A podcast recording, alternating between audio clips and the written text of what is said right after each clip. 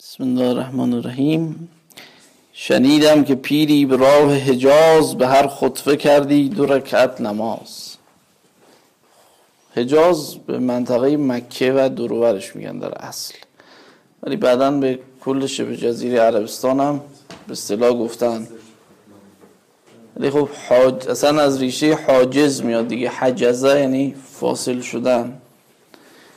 عربی پرده دیافراگم عرب میگن چه؟ میگن حجاب حاجز. یعنی پرده ای که جدا می‌کنه.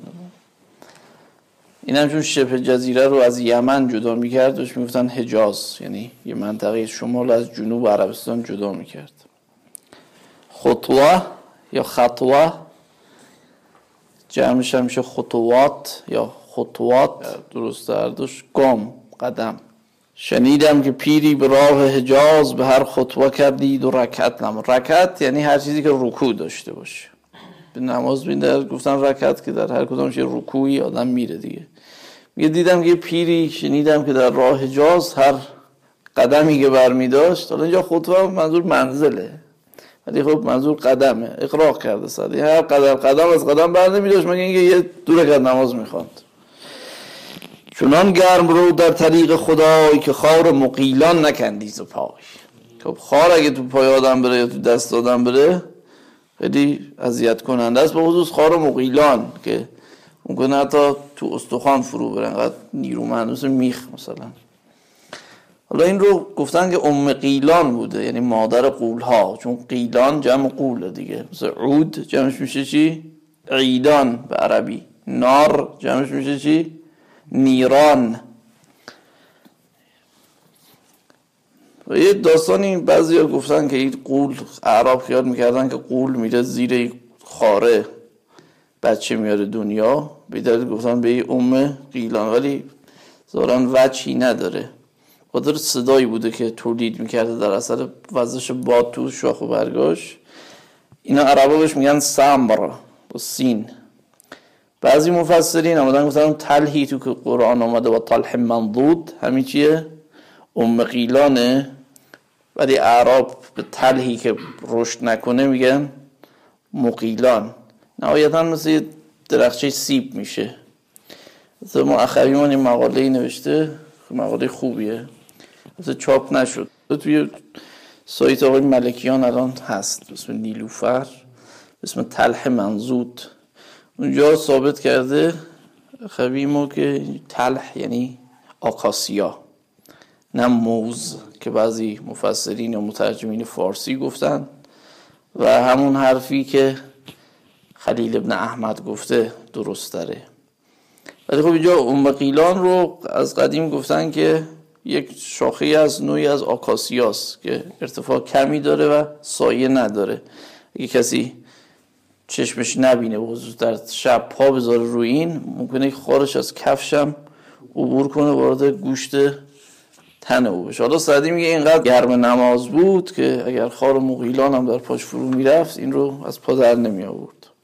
به تلبیس ابلیس در چاه رفت که نتوان از این خوبتر راه رفت. میگه تلبیس ابلیس یعنی تلبیس یعنی پوشاندن دیگه. لبس لبس جامع کردن بر تن. اسم این کتابی است از ابن جوزی که علیه صوفیه به خصوص نوشته این کتاب رو. اینجا سعدی به اونم اشاره داره. یعنی با حیله ابلیس رفت تو چاه. به خودش قره شد که از این بهتر واقعا سفر حج نمیشه رفت. سبکی که ما میریم هر دو سه قدم یه دو رکعت نماز می‌خوانیم واقعا بندگان خدا رو روحشان رو شاد کردیم.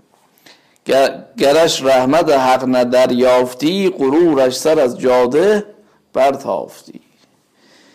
یکی حاطف از غیبش آواز داد که این نیک بخت مبارک نهاد. مپندار اگر طاعتی کرده ای که نزلی بدین حضرت آورده ای.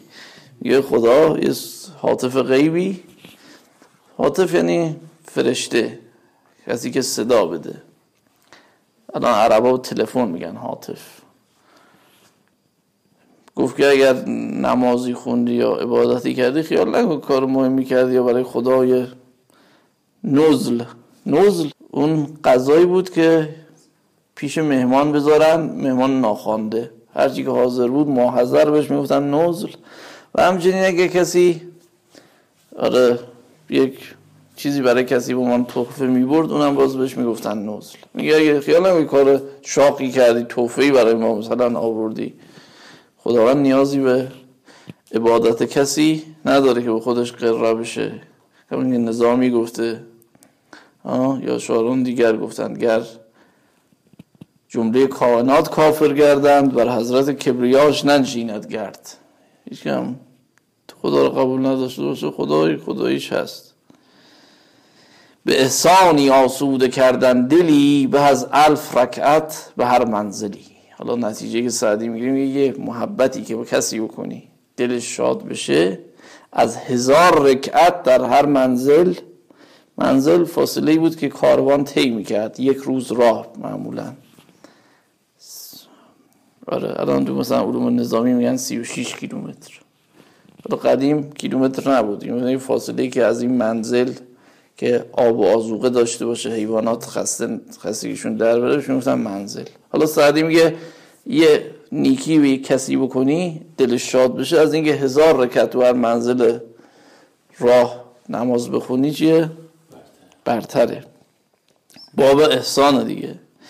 حکایت به سرهنگ سلطان چونین گفت زن که خیزه مبارک در رزق زن. سرهنگ امروز یه اصطلاحی توی علوم نظامی برابر کلونل انگلیسی یا عقید عربی. توی ارزش های عربی میگن عقید. ولی خب این دوره رضاخان جل شده چون خیال می‌کردن که این سر هنگ یعنی رژیمنت واد نظامی بوده یعنی رئیس یه هنگ نظامی بوده. خیال کردن این هم یعنی این سراهنگ بوده. یعنی کسی که آماده برای انجام دادن یه کاری باشه. قدیم این نودمای دستگاه دولتی بهشون می‌گفتن سرهنگ. آدم های پادو نامه می بردن دستوری رو اجرا می‌کردن بهشون می‌گفتن سرهنگ. یه مقام خیلی پایینی بود. ولی خب این رضاخان خواست ارتش رو روز آمد کنه از این اصطلاحات هم جل می‌کردن دیگه. قدیم ما اصطلاحات نظامیمون خب فرق می‌کرد با توجه به تعداد نفرات شروع می‌شد. مثلا می‌گفتن یوز باشی و مثلا مین باشی و امیر تومان هم گفت بالا. ولی الان دیگه به تقلید از ارتش ایالات متحده دیگه از سرباز شروع میشه. بعد حالا سرجوخه ما نداریم اونا دارند.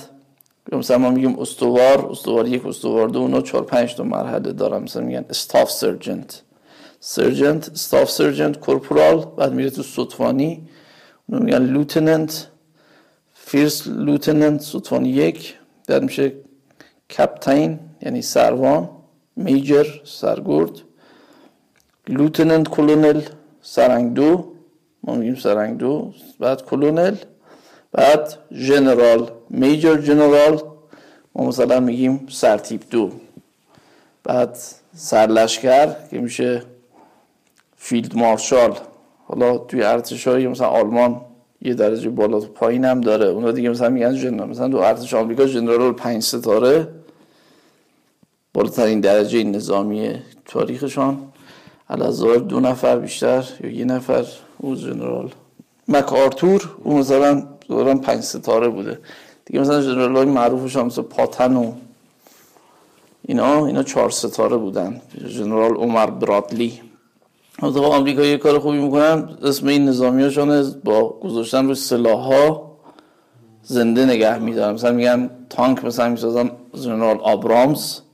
اسمش می‌ذارن رو ام یک آبرامز که تانک معروف ارتش فعلی آمریکا مثلا اون برادلی که مرد. این اولین نفر بری که اینا ساختن به اسم جنرال عمر برادلی گذاشتن. نفربر برادلی. یا مثلا فلان دریا سالار استارک اگه مرد گذاشتن رو ناو USS Stark. همینجوری زنده نگهش میدارن. مثلا نام و مثلا تانک معروف جنگ جهانی دوم آمریکا شرمن بود دیگه. general شرمن تو جنگ های انفصال جزو آدم های معروف ایالات متحده حالا القصه سرهنگ امروز یه اصطلاح معادل colonel ولی قدیم معنی پادو درگاه یه شاه یا یه دستگاه اداری بود. حالا میگه به سرنگ سلطان زنش گفت که برو درگاه سلطان ببین که غذا چی میدن. خب قدیم هم امروز هم هست. این قدیم هم بوده.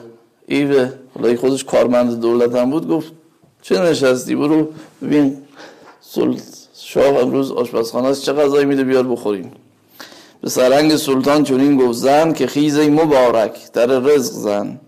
برو تازه خانت نصیبی دهند که فرزندکانت نظر بر رهند به گفت آب مطبخ امروز سرد. که سلطان به شب نیت روزه کرد. میگه امروز غذا بی غذا آشپزخانه سلطان سرده. مطبخ سرد بودن که از غذایی در کار نبودن. غذا نپختن. میگه دیشب شاد نیت کرده که امروز روزه بگیره. زن از ناامیدی سر انداخت پیش. همی گفت با خود دل از فاق ریش. فاق یعنی فقر. که سلطان از این روزه گویی چه خواست؟ که افتار او عید تفلان ماست. اینجا افتار نه معنی روزه باز کردن ها یعنی غذا خوردن.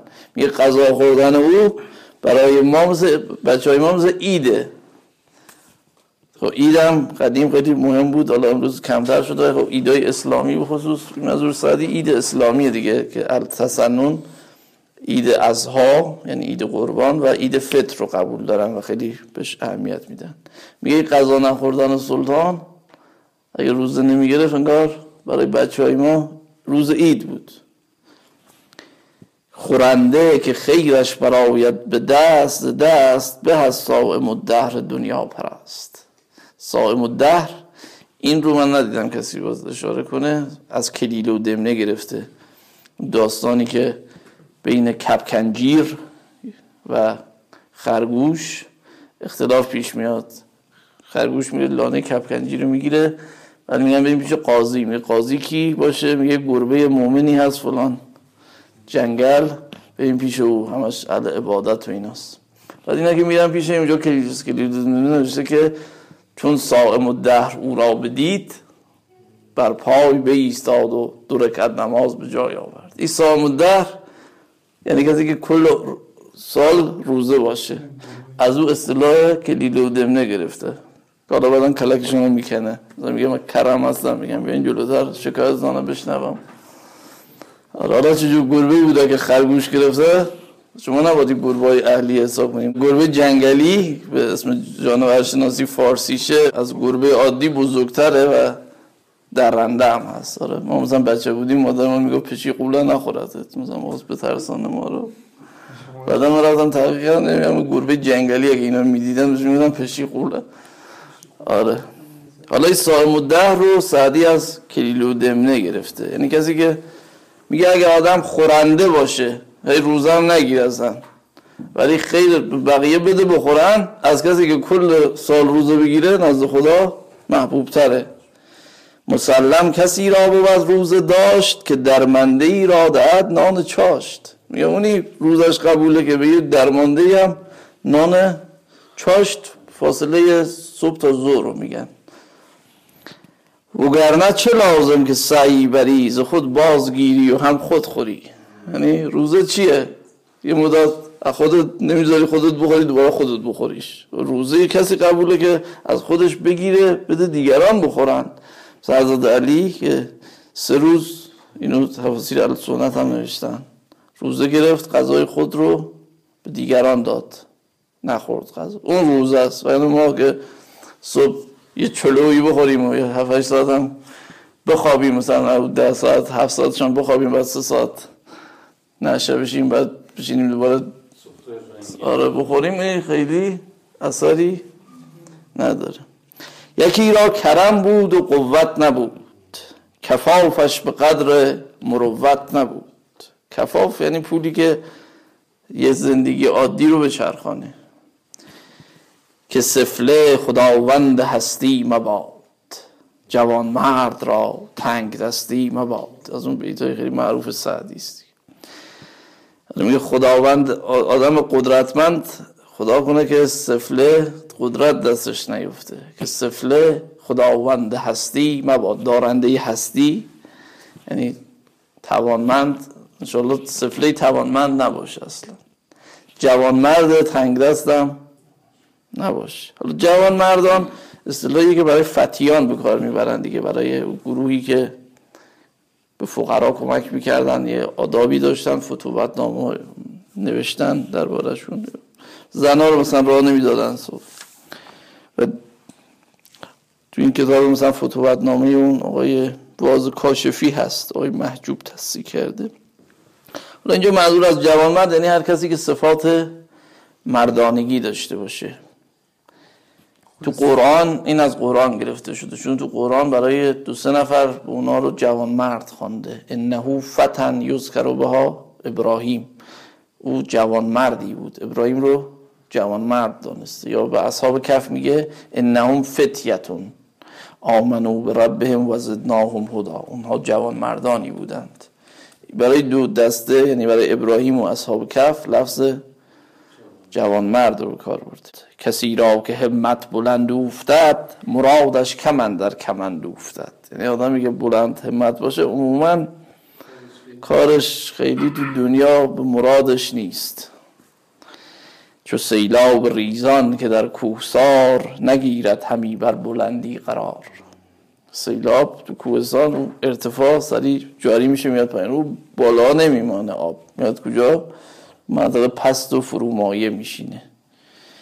نه در خورد سرمایه کردی کرم تو نکمایه بودی از این لاجرم. میگه کرمش بیشتر از داراییش بود. به دلیل همیشه هشتش گروه نوعش بود. تونک مایه یعنی کم مایه دیگه. تونک یعنی کم. برش تنگ دستی دو حرفی نبشت که ای خوب فرجام و نیکو سرشت. یکی دست گیرم به چندی درم که چندیست تا من به زندان درم. به چشمندرش قدر چیزی نبود. ولیکن به دستش پشیزی نبود. که نامه نوشت گفت که ما گیری یه مبلغی پول هستیم مبلغ زیادی هم نبود. این بنده خدا ولی پول نداشت که ببین بده. پشیز پول خیلی بی ارزش که مثلا مسی رو میگن. پشیزه به معنی پولک ماهی هم توی ادبیات به کار رفته. به خسمان بندی فرستاد مرد که این نیک نامان آزاد مرد. بدارید چندی کف از دامنش وگر میگریزد زمان بر منش. میگه اینو گرفته بودن زندانی کرده بودند. این نامه نوشت به طلبکارا گفت که اینو یه مدت ول کنید بره پول پیدا کنه. اگرم فرار کرد زمانتش با منو بگیرین. و وزانجا به زندانی آمد که خیز وزین شهر تا پایداری گریز. چو گنجشک در بازدید از قفس قرارش نماند نماندن در او یک نفس. چو باد سبا زان میان سیر کرد نه سیری که بادش رسیدی به گرد. میگه باد رفت نه رفتنی که بادم به گرد پاش نمی‌رسید. گرفتند حالی جوان مرد را که حاصل کنین سیم یا مرد را. به بیچارگی راه زندان گرفت که مرغ از قفس رفته نتوان گرفت. شنیدم که در حبس چندی بماند نه شکوت نبشت و نه فریاد خواند. یعنی تقاضای آره دادرسی مجدد و عفو اینا نداد. زمانها نیاسود و شبها نخفت بر او پارسایی گذر کرد و گفت نپندارمت مال مردم خوری چه پیش آمدت تا به زندان دری؟ به گفته جلیس مبارک نفس نخوردم به حیلتگری مال کس یکی ناتوان دیدم از بند ریش خلاصش ندیدم به جز بند خیش ندیدم به نزدیک رایم پسند من آسوده و دیگری پایبند. بمرد آخر و نیکنامی ببرد. زهی زندگانی که نامش نمرد. میگه آخر تو همون زندانم مرد. میگه چه زندگانی خوبیه که آدم بمیره ولی نامش باقی باشه. تنی زنده دل خفته در زیر گل به از عالمی زنده مرد دل. این باز از اون بیتای خیلی معروف سعدی. میگه یه مرده که تنش در زیر گل زنده است از یه مشت آدم مرده به ظاهر زنده بهتره. تنی زنده دل خفته در زیر گل به از عالمی زنده مرده دل. این حدیث از حضرت علیس از علما علما باغون ما بقیت دهر. یعنی عالم تا وقتی که روزگار باشه زنده است اسمش. هست. بقیه ممکنه یاد بقال و محل مثلا. از یه هفته دیگه اسمی ازش نیست ولی آدم های صاحب اثر در جهان ولو سه هزار سال پیش پنج هزار سال پیش هم مرده باشن. کماکان اسمشون هست. دل زنده هرگز نگردد هلاک. تن زنده دلگر بمیرد چه باک. یکی در بیابان سگی تشنه یافت برون از رمق در حیاتش نیافت. این حدیث رو توی کتبی مثل سعی بخاری اینا آوردن که یک مسلمانی به سگی در بیابان از کلاه خود یا خف گفتن چکمه خود آب داد بر اثر این نیکوکاری به بهشت رفت. حالا اینم از اون گرفته صدی از ظاهر.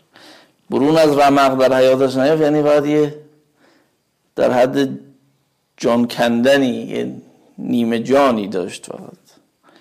کله دلو کردن پسندیده کیش. دلو سطل آب رو میگن. یه کلاش مثل سطل آب کرد چو حبل اندران بست دستار خیش. حبل یعنی ریسمان دیگه. میگه دستار سرش هم مثل تناب به کلاه وصل کرد. به خدمت میان بست و بازو گشاد سگ ناتوان را دمی آب داد. خبر داد پیغمبر از حال مرد که داور گناهان از او عفو کرد. میگه پیغمبر فرمود که خداوند گناه این رو خاطر خدمتی که به سگ که تو اسلام و یهود جز حیوانات پست محسوب میشه یه ولو تو یه سگی هم آب بدی خدا ممکنه همه گناهات رو ببخشه. علا اگر جفا کردی اندیشه کن. میگه حالا تو حساب کار خودتو کن اگر به انسان ها موجودات جفایی کردی اندیشه کن بترس. وفا پیشگیر و کرم پیشه کن. یکی با سگی نیکویی گم نکرد. کجا گم شود خیر با نیک مرد میگه خدا یه نیکویی که یکی به سگ بکنه فراموشش نمی‌کنه. از بین نمیده در عالم. حالا اگر تو با انسان ها نیکی بکنی طبیعتا اجر خواهد داشت. کرم کن چنان کت براید ز دست. کت یعنی که تو را. اونجوری که از دستت برمیاد بالاخره کرم کن. بوده یه لبخندی باشه پولم نداری. همین که به یکی لبخندی بزنی به بچه ای تو خیابان. برج زهر مار نباشی. خودش کرمه دیگه. سلام کردن خودش کرمه. کرم کن چونان کت براویت زده است جهانبان در خیر بر کس نبست. یعنی خدا بالاخره به هر روشی به افراد توانایی نیکی کردن و احسان داده. به قنتار قنتار یه پوست گاو زر رو میگن تو قرآن آمده. والقناطیر المقنطره من الذهب والفضه والخیل المصومه والانعام انعام والحرس در سوره آل امران مقابل قطمیر قنتار و قطمیر به قنتار زر بخش کردن ز گنج نباشد چو قیراتی از دست رنج. قیرات چند حبه چهار حبه رو میگن. الان توی طلا اینا یا مثلا الماس با قیرات حساب می‌کنن. میگه اگه از دسترنج خودت یه مقدار خیلی خیلی محدودی احسان بکنی خیلی بهتر از اینه که از گنج مال باد آورده یه قنتار یه پول خیلی زیاد یه پوست گاو سکه به مردم بدی. برد هر کسی بار در خورد زور گران از پای ملخ پیش مور. خب مور پای ملخ رو اگر ببره براش خیلی سنگینه دیگه. حالا اشاره داره به داستان از سلیمان که میگن وقتی وارد وادی مورچه ها شد مورچه براش پای ملخی هدیه آورد که برای مورچه گرانبهاترین چیز و آره نه چون پای ملخ باشد. زموری ها بوده. شاعر. یه شعری داره. شعر فرستادنت. دانی ماند به چه مور که پای ملخ پیش سلیمان برد. جمال الدین عبدالرزاق به خاقانی میگه. آره. حالا یا این رو به چکاوک هم نسبت دادن. آره میگن چکاوک هم رفت پیش از سلیمان. یه چیز خیلی مختصری برد. آره. ترنمت بفصيح القول واعتذرت إن الهدايا على قدر المحديها